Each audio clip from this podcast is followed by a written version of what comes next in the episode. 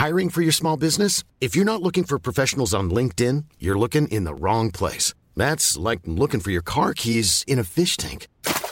LinkedIn helps you hire professionals you can't find anywhere else, even those who aren't actively searching for a new job but might be open to the perfect role. In a given month, over 70% of LinkedIn users don't even visit other leading job sites. So start looking in the right place. With LinkedIn, you can hire professionals like a professional. Post your free job on linkedin.com slash people today. Hey, it's Ryan Reynolds, and I'm here with Keith, co-star of my upcoming film, If, only in theaters May 17th. Do you want to tell people the big news? All right, I'll do it. Sign up now and you'll get unlimited for $15 a month in six months of Paramount Plus Essential Plan on us. Mintmobile.com slash switch. Upfront payment of $45 equivalent to $15 per month. Unlimited over 40 gigabytes per month. Face lower speeds. Videos at 480p. Active Mint customers by 531.24 get six months of Paramount Plus Essential Plan. Auto renews after six months. Offer ends May 31st, 2024. Separate Paramount Plus registration required. Terms and conditions apply if rated PG. Hi, Sarah. Hi, Sarah. G'day, Sarah. I'm Peter from Bendigo. I have a question. What is so important about this election? I'm Sarah Wilson, and you're listening to This Wild Election, a mini series that will help everyone who gives a shit about the stuff that defines our nation to make their vote count. Well, this has certainly been a wild election campaign. And look, I am so, so grateful to all of you listening for coming on this ride with me. I've learned a lot in the process, but I'm also glad it's over. It has been exhausting intellectually and emotionally and psychically. Some of you might agree. But there's been a few pivotal moments that I have noticed along the way, or I guess reflections of what might be happening out there in Australia at a broader level. There has been a lot of engagement from Australians, more than I remember from previous elections. We had the highest enrolment day in history when the polls opened, with record numbers of young people getting on the electoral roll. We've also seen up to 40% of Australians saying they won't be voting for the major parties this election, and that's massive. It also, I guess, reflects a big movement to the independents and the Greens and the other minor parties like the UAP and One Nation. It's largely been led by women and young people. Oh, and I also should throw in there that there's been a record number of you tuning in to this podcast, to this wild election series. Finally, last Friday, so more than a week out from election day, pre poll voting was at three times the number in 2019, which could be screaming, enough already, please make this end. Or it could be suggesting that Australians have got themselves informed and excited.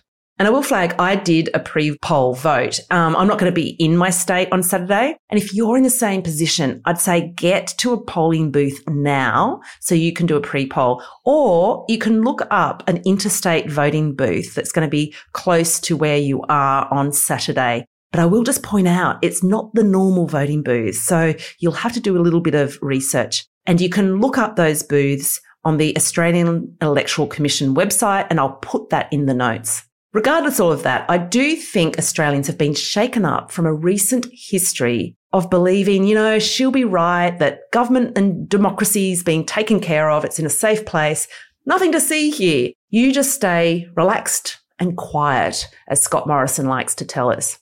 Two, having our collective eyes prized wide open and somewhat freaked out into action. If there was a refrain that sums up what I've been hearing, it's this. I can't believe it got this bad, followed by, I haven't been paying attention, followed by, can you send me that podcast link again? Okay, so I'm pretty keen to wrap this all up with some closing thoughts. And I also want to answer a few last minute questions that you've been asking. And I thought I'd bring some levity to things today and invite one of the esteemed hacks from the Betoota Advocate to join me. That's the satirical news site. And I should emphasize satirical because you wouldn't be the first person to mistake their incredibly witty news, quote unquote, reports for reality. Because honestly, I think that's where we're at, where art or comedy and life it's really hard to tell the difference these days. And I should just say, if you're not already following Betoota on Instagram and via their podcasts, please do. It's really worth it. Welcome to Wild Wendell Hussey. Thanks for having me, Sarah. It's uh, great to be down in Sydney. Well, it's great to be in your recording booth. Sydney, not so much. I've paid my tolls for walking on the street, for breathing the Sydney air. Had an expensive coffee, but I'm out of I'm out of the buzz and I'm into the studio, so it's great to be here. How are you? I'm great. I'm used to the exorbitant coffee prices. Was it far west Queensland, far yeah, north Queensland? far west Queensland, the Channel Country. It's out kind of in the corner of Queensland there. Queensland, South Australia, New South Wales. Closest capital city is actually Adelaide. So Sydney's a long way from home. And they do warn you about Sydney prices. Everyone says it, but it just um, it really shocks you when you get down here. You just Mm. You save can't up. quite prepare. You save up. Well, thank you so much for joining us. I know you've been watching this election as I think it's Australia's oldest newspaper, Betoota Advocate. Yep, that's us. Yeah, so you have been watching this with a particular lens, I suppose. I'm wondering if we can kick off by talking through, I suppose, your favourite. I don't know, face slap moments. There's been a lot of unprecedents that have happened this mm. this election. What kind of trend have you been witnessing from out west?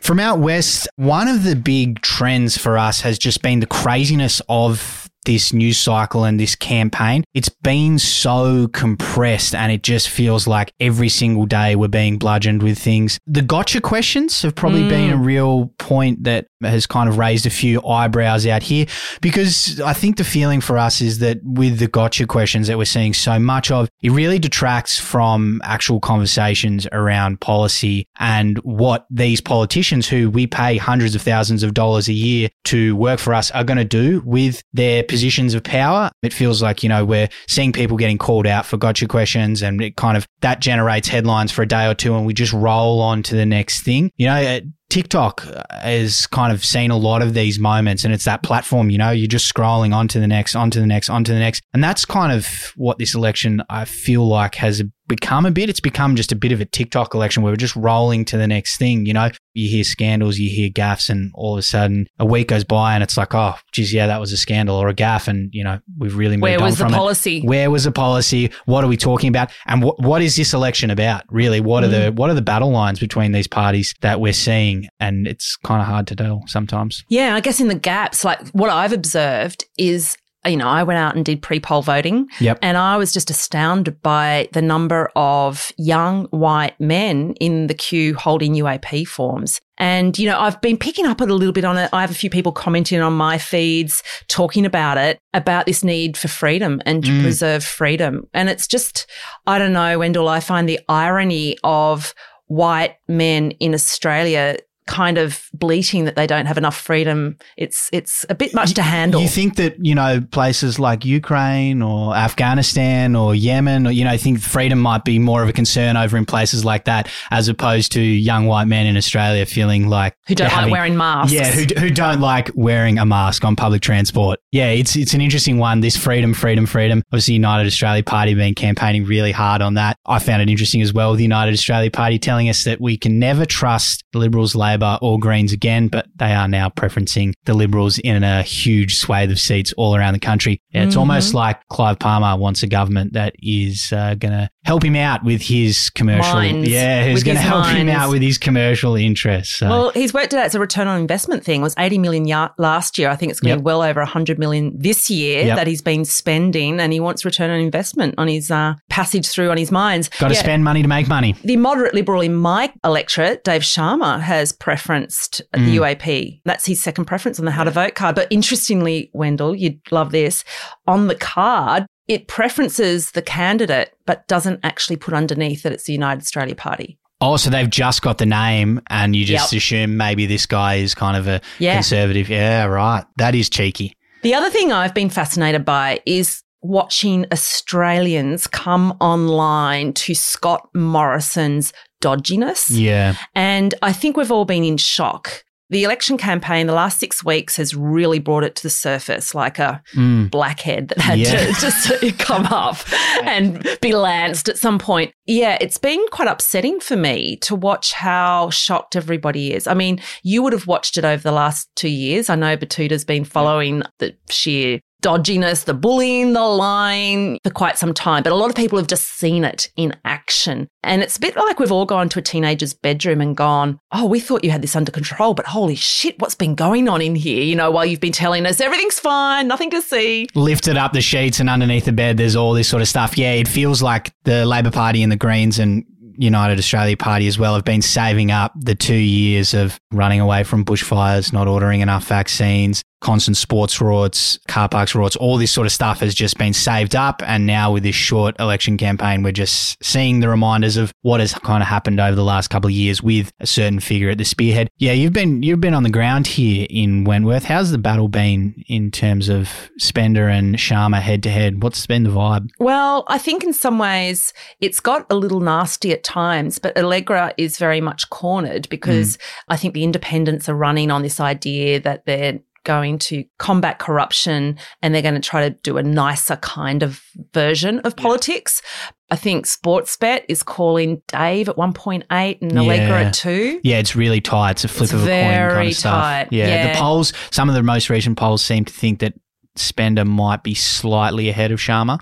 Yeah, it, it's been fluctuating a fair bit. But in terms of visibility, mm. there's a lot of community support, a lot more than Dave Sharma. So, in terms of going by the posters that are everywhere, yeah, we'll see what plays out there. It's hard to say. I think it's one of the hardest elections to call, and I'm sure you get lots, lots of questions about polls. Yes, yeah. They, were, they kind of did a shoddy job last time. I think it's going to be even harder to call this time. Yeah, it, it is interesting. Heaps and heaps of people do ask us um, lots of comments and questions come our way about polls and where it all sits. The interesting thing for me is we had Dr. Rebecca Huntley on. She's been mm-hmm. an expert in polls and she's been across it for a couple of decades. And she was saying that they have fixed a lot of the issues with polls. They're making sure they're getting more representative and the margins of error are a lot closer this time around. The one thing she did say that I thought was quite interesting was that last election, they couldn't actually quantify how much people disliked Bill Shorten. Yeah. And that was a major factor in a lot of people voting against the Labor Party was just Shorten was just so on the nose with so many people.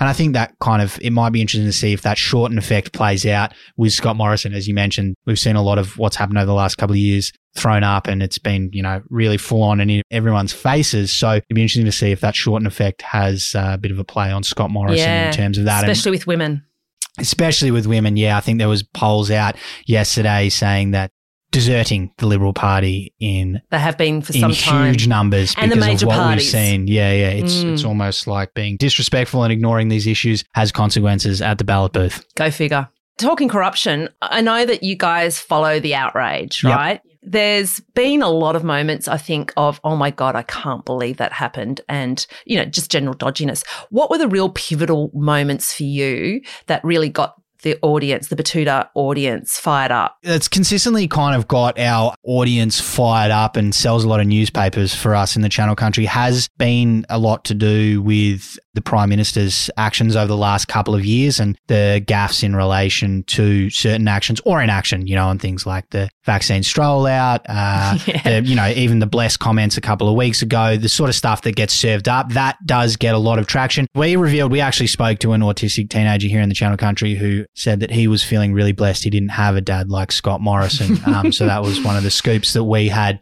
but yeah, mm. there's there's been a lot of stuff like that. Obviously, there has been the sports rorts and the car parks rorts that have been rolling over time. The defense stuff has been big as well. Yeah. You know, it's it's really interesting to the see submarines. Or the do you mean submarines? Yeah, the submarines and the Solomon Islands. And Peter Dutton and Scott Morrison have both been pretty adamant in trying to tell the population that without them, we are susceptible to basically being invaded by China. You know, that these guys are military strongmen who'll protect us. It's an interesting thought when you consider, you know, less than two months ago, it took the Prime Minister and the Defence Minister over a week to get 500 ADF troops up to somewhere like Lismore after a natural disaster. So you wonder really how effective they're going to be if a global superpower decides to invade us. Mm. But that's kind of the way they've been positioning themselves. So that sort of stuff has been getting traction.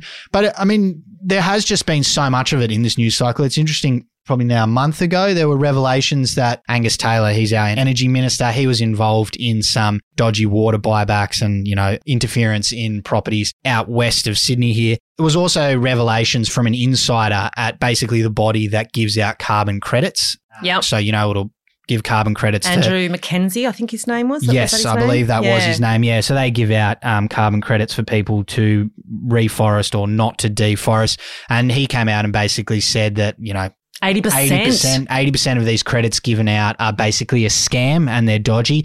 And that's to the tune of nearly $2 billion. I think it was 1.6. This was the conservative estimate of the credits that are being giving out. So yeah, it's crazy to see that, you know, potentially couple of billion dollars worth of carbon credits are just being given out dodgily and doesn't even make a wave anymore because we've just had so much going on over the last couple of years. I think that's what it is. It's we've got absolute overwhelm, and it literally is where do you start and end Mm. with all of this? And I do think the overall impression is hitting home. There was a period where it was kind of people didn't quite believe it could be that bad. And we're seeing so many big numbers as well. Like there's just been 100 million here, a billion here, a few hundred million here that it just rolls in on itself. And I guess, you know, some people might see it didn't get a lot of traction, but some people might see this $1.6 billion and go, oh, well, you know, it's been given out, it's being done this. Well, you know, what was 2.4 billion or something like that was the costings for an increase for aged care workers, That's it. you know, and that's potentially gone on dodgy. Oh, one billion, I think, to address domestic violence. Yes. Yeah. Yeah. They're not coughing up for no, that. we can't so- cough up for that, and there can be, you know,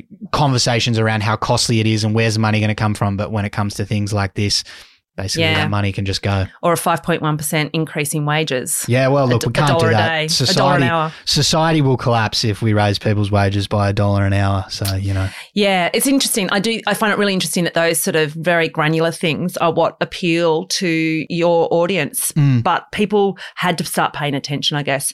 Look, we we might cut to some nuts and bolts questions because Yep. that seems to be where a lot of the listeners to my Yep. podcast series are at. I've got a question that's um come in from quite a number of people. I would say several dozen have reached out to me. People from Queensland, so that's why I'm directing it to you saying that they only have the major parties plus UAP and One Nation to choose from in their electorate, and they care about climate. And quite a number, I would say, sort of eight or so, have come from Maranoa electorate. Is that Yep. your electorate? Maranoa is our electorate. David Littleproud's our. Um, There we go. Yeah, yeah, he's our local member and pretty high margin. I think it was twenty seven point four percent at the last election. That's his margin. Yeah, that's his margin. And so obviously because we're so far from a marginal electorate, that means we don't get, you know, a lot of new car parks. Really, I mean, our health facilities, they're all underfunded. We have a lot of issues with funding because we're just such a safe national seat out here. So They want to know how to vote. If they Mm. care about climate, they feel a bit helpless, I suppose. And this is coming a lot from different seats, like that one where they've, you know, there's they're not a marginal seat and there's no Greens or independent candidate that they can vote for. So, what would you advise if they care about climate, if that's their main concern? If climate is your main concern, it is really a tricky one. We had Matt Canavan, who was the former resources minister, senator for the National Party. He was saying that net zero is dead. So that was maybe a week ago. So we're not seeing a lot from the Nationals in terms of that. They've tried to, Barnaby Joyce, the leader of the Nationals, has tried to rein him in and say, no, we do want to commit to something. I think we can say all three have no climate policy. Yep. Uh, One Nation, obviously, um, they're still trying to figure out what policies to come up with now that, you know, we've kind of had some issues with borders over the last couple of years. So they're a little bit confused on that. And United Australia Party, well, you know, we've got a billionaire uh, mining Coal miner. magnate. So Mm. tricky options in those three. I'd say if you're really concerned about climate change, have a look. If you can try and find someone else there. Labor, I suppose, is going to be your, your best. Labor's bet. probably your best bet. We haven't actually seen heaps from the Labor Party either. Inevitably, it will probably be better than what we'll see from the LNP. But yeah, it's a tricky one. If you've only got those three, I'd say you probably got to go for the LNP. They're probably going to be organised to do the most. Um, I think they'd not- have the option of a Labor member, Mm. certainly. But I would also suggest, and this is Nicolette, Pip, Lily, and Jen Yeah. uh, specifically reached out on this. I would suggest also just maybe having hope in the Senate. You know, Yes. So in the Senate, you have the access to every member that all Queenslanders Yep. have access to, and that's where you can maybe feel that your vote could be making Yep, a difference. Yeah, because we've got heaps more candidates there. You can have a look through that and you can, above the line's probably the best bet. I Yeah. would say that'd be my advice. You know, I know part of democracy is you can do whatever you want with that Senate ticket, but if you kind of go above the line, you can just go to the for those parties, Yeah, and there's the a heap of independents, parties of there. course. But yeah, it does it does get tricky in some of these regional electorates where there's you know not a heap of candidates. So and the Senate is the way you can Yep. feel like you've got hope. All right. I've also got quite a few questions about the Greens. yep, Hi, Sarah. My question is how to find out if voting for a party like the Greens might mean an outcome where Labor don't get enough votes to win the election? Is a vote for the Green Party, to whom I'm most aligned, a wasted vote? And there was also this one here from Vimo100 from Instagram. If you vote for an indie, does your vote fall to their preferred party? And I, more like this, uh, is it Tashbot has written, how do I find my local candidates' preferences and how they're distributed? So I guess the question there, Wendell, is it's very much a confusion and it mm. came up a lot in this series for various people when I was posting call outs for questions. It's this idea that if you vote for somebody, they can actually then steer their preferences wherever they like. Like they mm. hold your vote captive. But that's an American and UK yes. system. Yep. Here with preferential voting, that's not possible. You are in total control of your preferences. Yes. And I just think it's really good to emphasize that episode seven, um, I go through the whole process of how preferential voting works. It's never wasted and you can't be too clever the really important thing, and tell me if you agree with this, get your number one and your number two in the House of Reps sorted, your least favourite person. Make sure you put them in last because the AEC representative I spoke to said to me, in Australia, your last preference, so, you know, if you've got seven candidates in your electorate, you've put them as number seven, will never, ever get your vote. Yes. It's actually not allowed in Australia. So don't worry about being too tactical. Yeah. I agree. I yeah. think that's great advice. And yes, that's the important thing to remember. There used to be preference deals in the past here where parties would be negotiating and preferences would flow in the Senate. But now, yeah, you're totally in charge. So you number that them went in 2016, I think. 2016, yeah. they scrapped that. So from now, you are completely in charge of where your preferences go. And the way it works is that you pick the top two parties, you pick the bottom parties, and then you just peel the preferences off and you allocate them to where they go in order of the preferences. So you're in charge, you put the numbers in however you want to do it, and then they will flow. And I think it's never meaningless because ultimately you might vote for, say, if you're a Greens voter who feels like if you had to choose between the Labor and the Liberals, you want the Labor Party to get your vote, well, then you go Greens one, Labor Party two, and that will flow. It's not going to flow to the Liberal Party or United Australia Parliament Party, any of that sort of stuff. So I think that's important to remember that, yeah, you're in charge ultimately of where they go. And if you feel strongly about a party, you should vote for them regardless. You know, that's, that's, that's how right. we get change. That's how we start seeing different parties come through. And I would also say, I think it's really interesting on that point that, you know, we've heard the major parties talking about how the Greens and the Teals will lead to chaos in Parliament. Yeah. Which is a really interesting one because, you know, as anyone who's followed politics for the last kind of few years or even a decade has seen, we've had numerous prime ministers. The, you know, there was a period there we were going one a year kind of a prime minister. We've had all sorts of rorts. We've had lack of accountability. We don't have a federal ICAC. It hasn't exactly been the smoothest process. You know, I'd we call have, it chaotic. Yeah. We have guys who are accused of incredibly disturbing allegations leveled against significant figures in the government that haven't been dealt with. You know, that sort of stuff to me sounds more like chaos than people who represent different parts of our country having a power and having a voice to be able to say, we want to see a difference and we want to see things done differently. That to me doesn't sound like chaos. And I think the point was made on an episode that I did with Tony Windsor when we were talking about hung parliaments. Yep. And if anyone wants to be reminded what a hung parliament is, go and listen to that episode. It's essentially when neither of the major parties get 76 seats out of the 151 seats a point that Tony Windsor brought up also is that you've got the Liberal National Party works like a party with a whole bunch of, with a crossbench, the yep. Nationals being the crossbench. Yep. And like you mentioned before, you know, you've got members of the Nationals denying that we're heading towards a net zero commitment. It's like, well, what's the hell's going on? And all of that discussion happens behind closed doors. Yep. At least with a hung parliament. And of course, the last time this happened was 2010 with Julia Gillard and the various crossbenchers there. It all happened on the parliament's floor. We got to see it if you watch Question Time in your lunch break. It was transparent and it got reported on yeah. and it had to be civilized debate and the nuances got thrown backwards and forwards. Yeah, it's a bit rich, I think, coming from the LNP. And I think the Gillard government passed more pieces of yep. legislation per day than uh, any, any, other government in, in recent modern history. history. Yeah. yeah, the Guardian came out with that. Yeah. There's a question here from Gabrielle Anglesi Will we be able to achieve much action on climate change with a hung parliament? It sort of speaks to that, doesn't it? Yeah, it really does. I mean, it depends which way the parliament hangs, I guess. The Greens have said they refuse to make a deal with the LNP and form a hung parliament, um, form a minority government with them. So it'd be interesting to see what happens there. I mean, if that does happen with the Labor Party, well, they've got a seven point wish list, the Greens, with the Labor Party. And one of those points is that no new coal and gas projects are allowed under the government that they run. So if they want the Greens vote, and the Greens may pick up an extra seat this in Yeah. the House of Reps, which would make it two seats, Yeah. which means they would want to be negotiating with these guys. And the Greens, I think, would stick their feet in, wouldn't they? Yeah, yeah. So they've said that if they have to form a parliament, they, they're going to demand these seven things. There's things like they want a million affordable homes built by a government body, dental and mental health added into Medicare. And so, yeah, they, they've said they're digging their heels in. This is what they want. And then, of course, if there's a couple of teals as well, you'd have to think there really does have to be some action on climate change, given that we've got minor parties with the balance of power saying this is at the forefront Yeah. of our um, our agenda. We want it to happen. And they're all fairly consistent. They're asking for a very solid EV policy, Yep. infrastructure. And I think Labor has spoken to that mostly.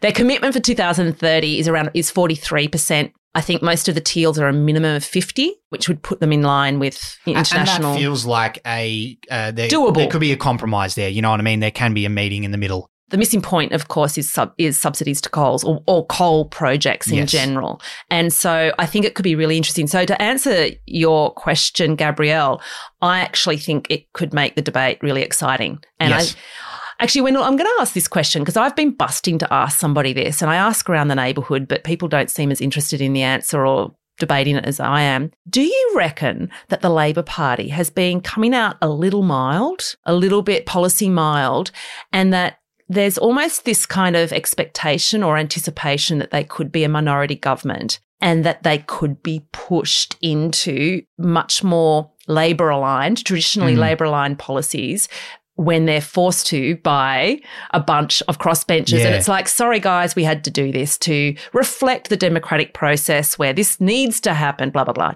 Yes. What do you reckon? It's an interesting one. It could potentially be a blessing for them in that sense. Not wanting to sound like your cousin who, you know, thinks all politics is bullshit. Um, Do you know my entire extended family? yeah, yeah. Or, you know, just talk about your old man or whoever who just thinks it's all bullshit and all the parties are the same and there's no point.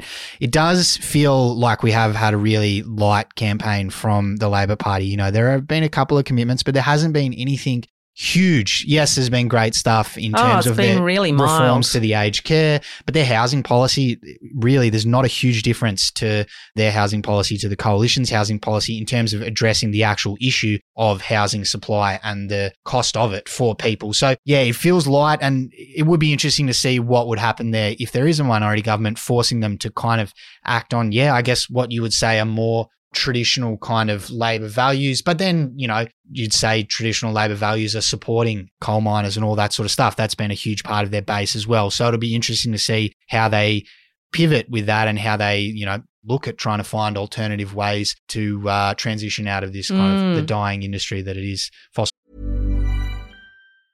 Hiring for your small business? If you're not looking for professionals on LinkedIn, you're looking in the wrong place. That's like looking for your car keys in a fish tank. LinkedIn helps you hire professionals you can't find anywhere else, even those who aren't actively searching for a new job but might be open to the perfect role. In a given month, over 70% of LinkedIn users don't even visit other leading job sites. So start looking in the right place. With LinkedIn, you can hire professionals like a professional. Post your free job on linkedin.com/people slash people today. There's never been a faster or easier way to start your weight loss journey than with PlushCare. PlushCare accepts most insurance plans and gives you online access to board-certified physicians who can prescribe FDA-approved weight loss medications like Wegovy and Zepbound for those who qualify. Take charge of your health and speak with a board-certified physician about a weight loss plan that's right for you. Get started today at plushcare.com slash weight loss. That's plushcare.com slash weight loss. plushcare.com slash weight loss. fuels.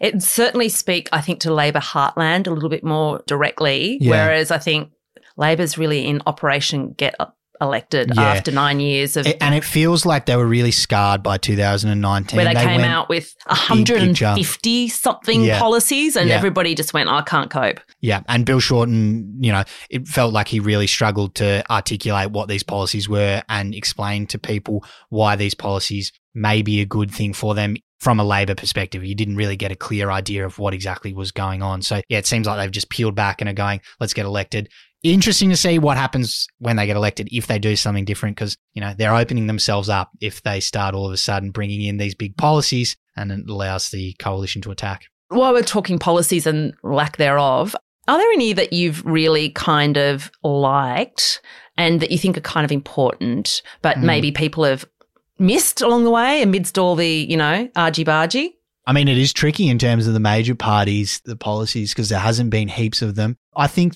finding a way to increase incomes for people who work in aged care, increase the wages in aged care. I think that's a really interesting one because obviously, you know, it, we've got a, we've had an aged care crisis and we still do have an aged care crisis. So it's interesting to see someone actually go and combat that because that's, you know the yeah. average the average worker in those facilities can be on twenty dollars and ninety seven an hour or twenty one ninety seven an hour. Not a huge amount of money. Less than the cleaner. Yeah, less than the cleaner. Exactly. So I think that was an interesting one put forward. Other than that, I don't know if there's been too many kind of left field ones. As I said, I, I, was disappointed that we haven't really seen anything to address the housing crisis from either of the major parties. I mean, that Greens one is interesting that they're going to build a million affordable homes. Obviously, there needs to be costings and all that. Their whole plan, their seven point plan, which involves dental and Medicare, mental health, all that sort of stuff as well. They reckon it'll cost, I think, 179 billion over four years. And they're saying they're going to do things like introduce a billionaire's tax, cut down on tax avoidance. That's what I found really sort of interesting and probably exciting mm. is somebody was actually talking about taxing billionaires. Yes. And, and that seemed like a big picture. And, you know, there'll be also all sorts of arguments about, oh, well, if we tax billionaires, then that gets pushed down onto average everyday Australians, all that sort of stuff. But hmm. fundamentally, I think most people can agree taxing billionaires a bit more and making sure they're not cracking down on tax avoidance probably is a pretty good thing. Yeah. And the major parties are very unwilling to do it. It's going to have yes. to take the Greens or the Indies to push that one. All right. So let's flick to the other side. What's the most ridiculous policy? I know there's a lot to choose from yeah, here yeah. that you've seen put forward in the last sort of, you know, six weeks. Yeah. Look, I mean, there could be strong arguments made for the government's policy, which allows people to withdraw their super to get a deposit for a home you know, obviously the economics. No one likes of, it. No, no. I haven't I mean, heard anyone who likes yeah, it. Yeah, it's not a great idea. When you've got the superannuation minister coming out and saying that's actually going to drive the prices of homes up, it's a confusing one to help with the housing crisis. It's going to drive the price of a house up. Um, and obviously the long term effects of having people raid their super. You know, that was something that took us a long time to get set up and has significant benefits. That's a concerning one. The one that I think is kind of the most out there and ridiculous is United Australia Party's policy of yes. capping mortgages at 3%. 3%. I think there is kind of precedent in different countries and previously about, you know, having a bit more control over that. But how exactly that works, the Reserve Bank sets that, then the banks follow it. So how the government is going to dictate that, you know, we're going to keep the interest rates yeah. at a certain level. There's a reason they raise them and bring them back down, you know, all to do with inflation and all that sort of stuff. So it's interesting that the government's going to be in control of that. If they're making sure that homeowners have their mortgage capped at 3%, are they going to be chipping in? So if, you know, the banks mm. need to raise them up and they need to, you know, help Is Clive curb Palmer inflation. going to come and save yeah. us all? Mm. Is Clive going to be tipping into that campaign war chest to help, you know, make sure no one's paying more than 3% on their mortgage? And it's of course, it hasn't been costed. Yeah. Nothing has been costed. No, no, it's just freedom, freedom, yeah, freedom. You can just go with it. So there's obviously arguments about truth in political advertising that maybe need to be seen. Anything from you? Any crazy ones you've seen? Yeah, I agree with the super thing because one of the stupid things about it is that those that's meant to help, i.e., young people, people who've been left out of the, the housing market, they're not going to actually be able to raid enough super because you can only raid up to 40%. And most young people don't even have 20K in super. So 40% of that is what? $8,000. Yeah. That won't get you a deposit on the house. So. Not the way house prices are skyrocketing. And yeah, I mean, the thing with super as well is that's such a crucial early part to continue building and compounding. And you it's take that away. more probably. Yeah, it's given worth that way more. We're in a yeah. housing bubble and it's likely to burst. So the other one is, of course, the petrol excise halving of it. You know, it's going to cost $2.9 billion.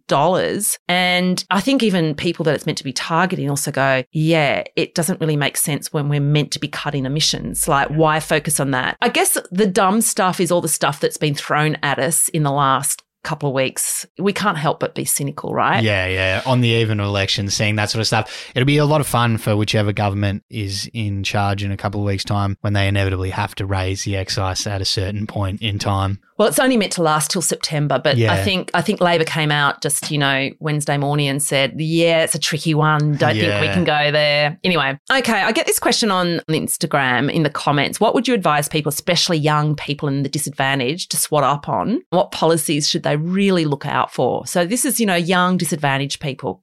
There hasn't been a heap, it feels like, in terms of policies for young people. As I said, the housing policy hasn't really addressed any of the underlying issues. There, you know, we're still trying to figure out where we are on climate change, which is an issue that's going to affect a lot of young Australians as they grow older. It's a tricky one to know what policies to look up on. I mean, I would say you just got to try and look up on as many policies as you can from the different parties to be informed. Stepping outside of our own Betoota newspaper, obviously our vote compass, we've had some technical issues, isn't working at the moment, but the ABC does have a really good vote compass that you just mentioned. And um, I think that's a good way you can kind of punch in how you feel about certain things and they can tell you what you're leaning towards. But, you know, I think it is, it is good. Just go and have a look. And, and I think the thing to say is take it all with a grain of salt as well. Every single, you know, policy spelt out on every single political party's page is going to have a little bit of bullshit in it. So take it all with a grain of salt, kind of see It- it where is you hard. land. It is really hard to navigate all of this, and it really is just you've got to follow it. It only happens every three years. Yeah, yeah, you yeah. know. Yeah, and we're almost there, you know. Yeah, By the spend the next listening. 24 hours just, you know, flicking through Vote Compass because you can actually put in your, type in your postcode or your electorate and it'll actually give you a really good overview of the candidates Yeah. in your electorate. Spend your Friday night just doing that so that you don't waste your vote would be my hot tip. Yep. Yeah, what about on Betoota? What kind of questions are you being asked? What granular type of questions? Like, Mm, we've had a lot of questions uh, around preferences as well. Obviously, a lot of people concerned, and I think because of media hype in the past about preferences and preference well, deals and all that sort of what stuff. LNP's coming out with. Yes. They're going, you know, um, if you vote for an independent, it means that they're going to be, it's a vote for Labor yeah, and all yeah, of this chaos. kind of yeah, thing. a vote for Labor is a vote for the Greens. A vote for One Nation is a vote for the LNP. So we hear all this sort of stuff. So we get heaps and heaps of questions about preferences and people being concerned that there's preference deals going on. But that, yeah, I think people also get confused around the how to vote cards because Yeah. that's the other place that people can have influence. Yeah. And that's where a lot of the parties are talking this kind of stuff. So, how to vote cards, you get handed them, you can't miss them when you Yeah. arrive at the polls, they get thrusted at you.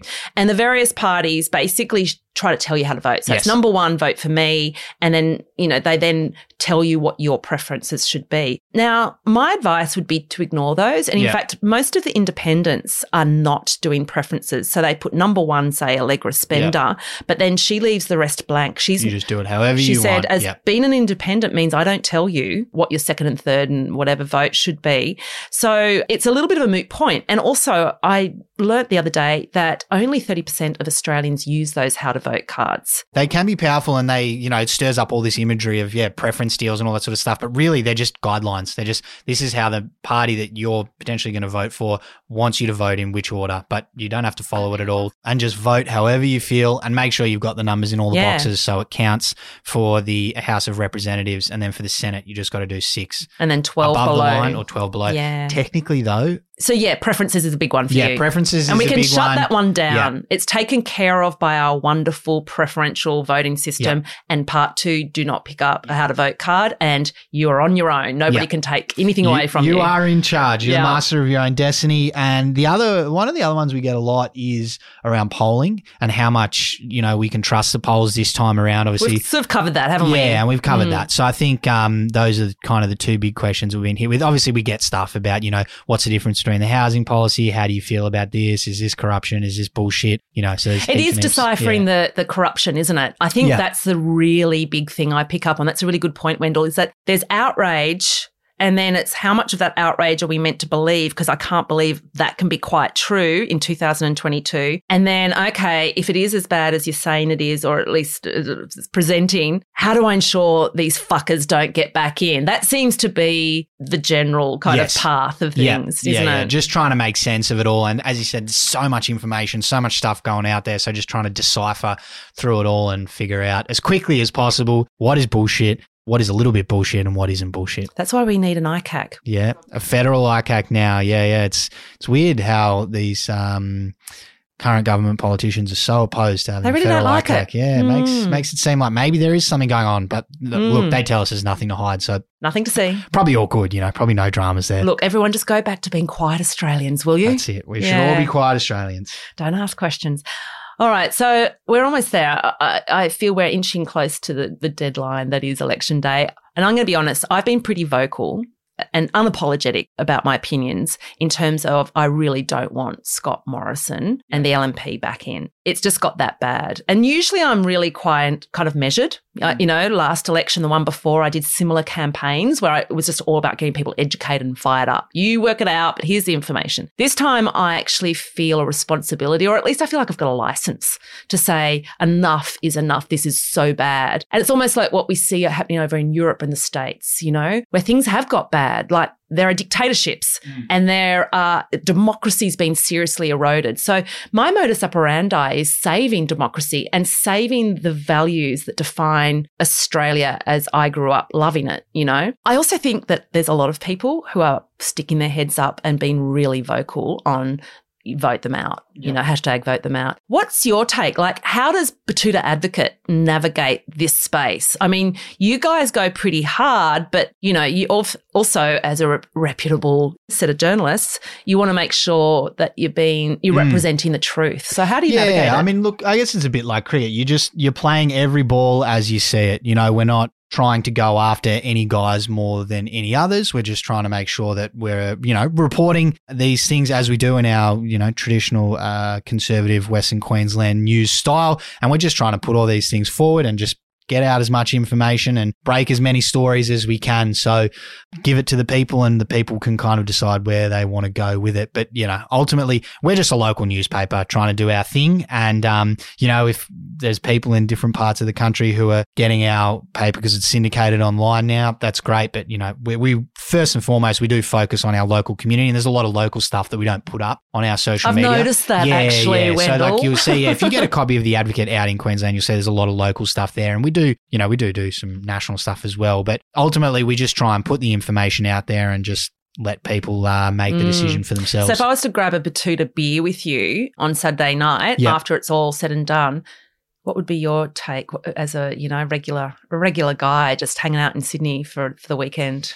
Yeah, um, look, it'll be it'll be an interesting one. It's so hard to know what's going to happen on Saturday night. You know, like the polls predict that the Labor Party has a strong lead, but then there's different permutations. If we have a minority government, how much power do the Greens have? How much power do the Teals have? Do One Nation and Clive Palmer do What they would be jag a couple ideal of seats? for you? I don't I know. Look, in terms um, of reflect, and I'm asking you as somebody who has witnessed Hmm. where you know, I think you've got over a million different followers across Yep. different platforms. May I'd say more actually. Um, you you're witnessing the mood and everything Mm. on behalf of your listeners, your readers, and so on. What would you see as, and, and also as somebody who cares about democracy? Um, Yeah. What would you love to see happening? Yeah, it's an interesting one. I mean, look, from a personal perspective, it'd be interesting to see how a minority government would work in terms of it would generate obviously a lot of traction online for us. Another Scott Morrison government would um, also be quite good, I think, for our online coverage as well. More voices in politics. I can't see why that's a bad thing at this point in time. Maybe that will change. I don't know. But, you know, from a philosophical standpoint, there's hope, I think, in the sense that, you know, there are different voices coming and trying to make Australia a better place and push for change. But then also, you know, there's, um, it's a bit grim in the sense that if, you know, we see another LNP government, well, they've essentially, you know, been rewarded for not acknowledging the kind of faults in regards to, say, the vaccine rollout, sports rorts, car parks rorts, Women. all that sort of stuff. Yeah, exactly. Women's issues, having a couple of very high profile politicians accused of pretty crook things, having awful stuff happen within their ranks. If they get voted back in, well, it's, you know, you look at it as a reward for that. If the Labor Party get voted in, well, what exactly, as we mentioned, what policies have they offered up? There hasn't been heaps of it. Feels like they're getting rewarded for not really offering much up in For terms not of being Scott. Morrison. Yeah, exactly. So it kind of feels like these two horses, one of them potentially is going to get in and they're going to be rewarded for not really offering the nation much in terms of a alternative vision forward. So look, I hope there's more of the positive stuff of different voices and change coming and some action to kind of make the best of what we've got here. But, you know, there's also another chance that it could just be the political cycle rolls on and the, one of the major Mm. parties has control and we don't see heaps from either of them, really.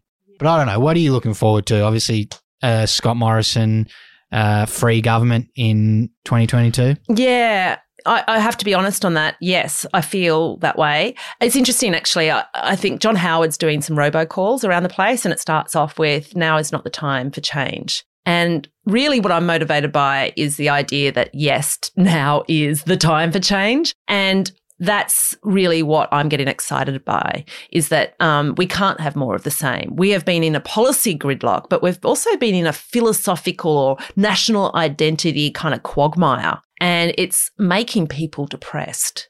Yeah. I- and it's making people cringy and itchy and feeling really kind of wrong. We used to be loved on the world stage, you know? And now I've got friends who've had to front up, you know, in Paris with their Australian passport and it's like their name is mud, you know? They're almost spat on. So yeah, I, I I feel that now is the time for change. We can't wait another three years. So I'm excited. I personally am somebody who gets excited by change and, you know, putting bombs under things. And I think that the independents that coming through, a lot of them, Wendell, are a lot more conservative. Like their backgrounds are very conservative. They're Yes. mostly former liberal voters. Yeah. You know, who've got annoyed with the Liberal Party and that's why they've decided to run. So, like, it's not as though I've got a natural affinity necessarily, but I do see that they care about these fundamental values based things. And we need a swing back to that. And I think I'm really tactical on this.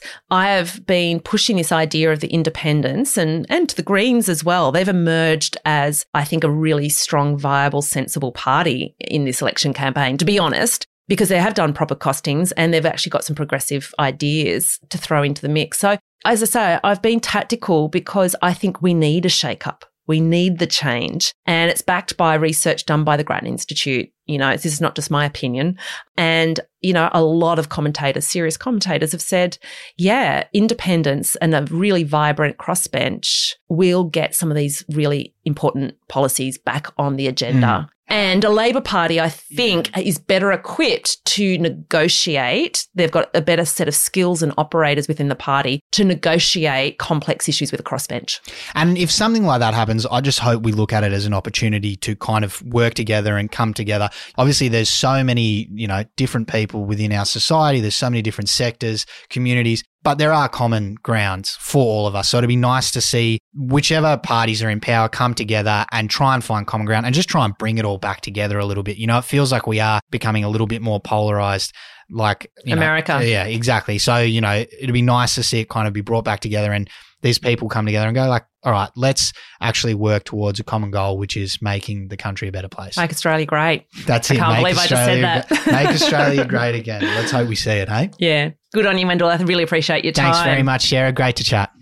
So I set out on this wild ride, um, aiming to find a way to navigate this election to ensure that what I called the four pillars of care would be addressed going forward in Australia. And that is the four pillars are climate crisis, gender violence and the gender gap, corruption, and I suppose you'd call it a need for a federal ICAC, and of course a First Nations voice to Parliament. And I actually did throw in a fifth at some point, and that is sort of the class problem that we're seeing, the growing gap between the haves and the have nots. And now with like the cost of living as a really key factor in this election, I think that that really needs to be in there as another pillar of care.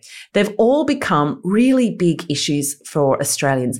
And I think many of us feel that they're crucial to our sense of pride, prosperity, well-being, and our identity. So along the way, we talked through the Grattan Institute report that was published in July, and it kind of summed up that what we're all feeling was factually accurate. You know, they identified a policy gridlock and they identified that some of these pillars of care, you know, that really go to the important heart of a nation were just not being addressed. You know, we were in a stalemate.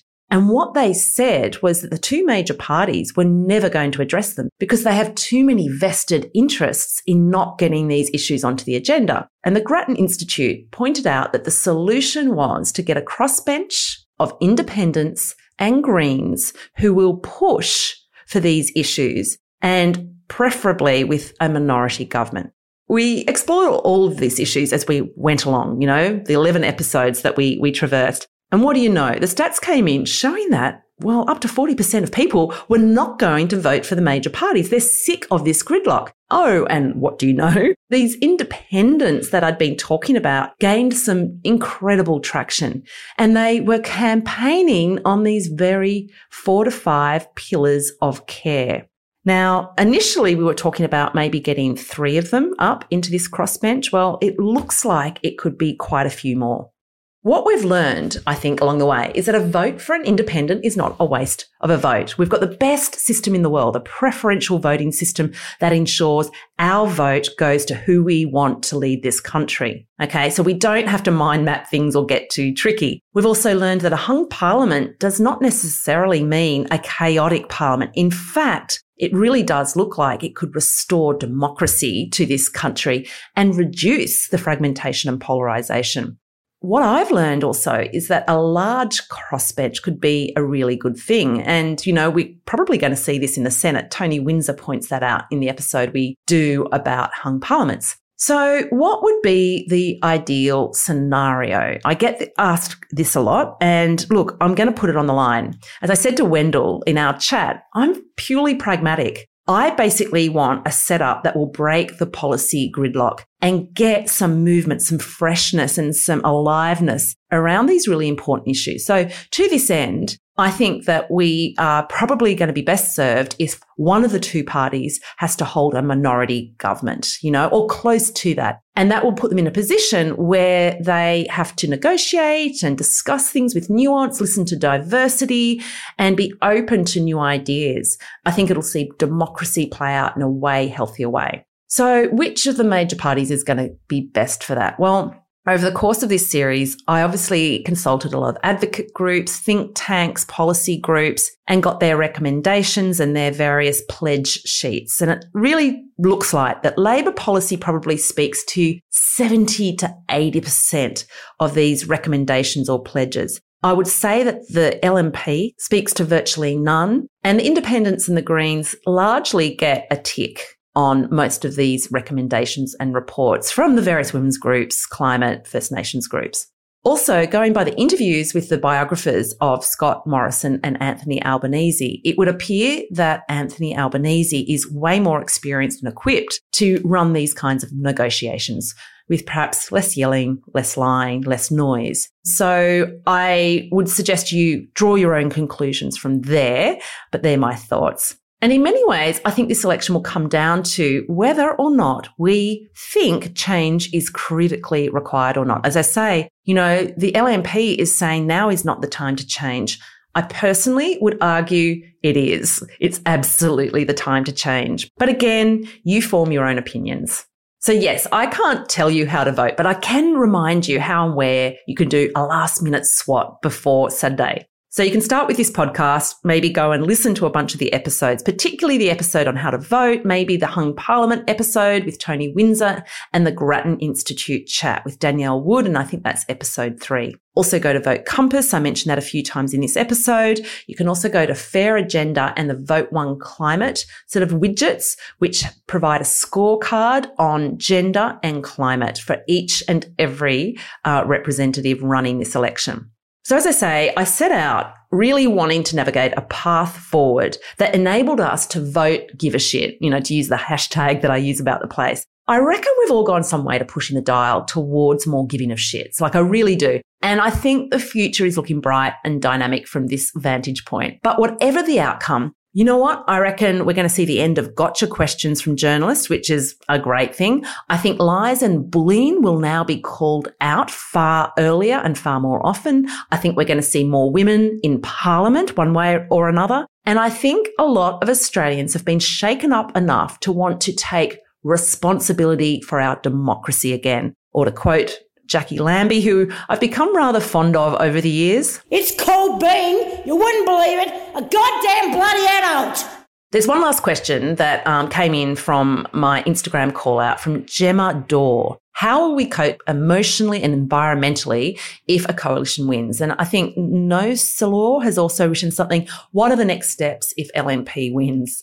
Well, that's an interesting one. The Betoota boys um, and I talked about this too after we'd finished the chat. Um, there was a bunch of them in the office. Look, it's the will of the people, and we've got to accept that. And there's so much to be done after the election. We will have to fight the climate battle elsewhere with industry and so on. And I think it's actually going to be more fruitful. There's also going to be a referendum on a voice to Parliament for Indigenous people. And I'm hoping that will happen whatever party comes into power. And so we will also need to campaign on that. So there's a lot of work to be done. So everyone listening, please enjoy voting. Please enjoy being part of our future and make sure you fill in all the boxes in the House of Reps and six above the line or 12 below the line on the Senate ballot paper and have a ball at whatever election party you end up at. One last thing I will ask is please do rate this podcast. I chose to do this series for free. I switched platforms halfway through to Acast and decided not to take on advertising. But look, lots of stars and reviews will certainly put me in good stead to get this uh, podcast sponsored going forward. So go to the show page on either Apple or Spotify and please put a rating in there and a comment if you like. And if you're a brand or corporate listening and want to support what I do, you know, look, I've officially got a shingle out saying currently taking sponsorships. I'd love to work with you if you feel my message is, you know, creating a better Australia. We will return to the normal format next week. I've got an awesome lineup of guests. Until then, please stay wild.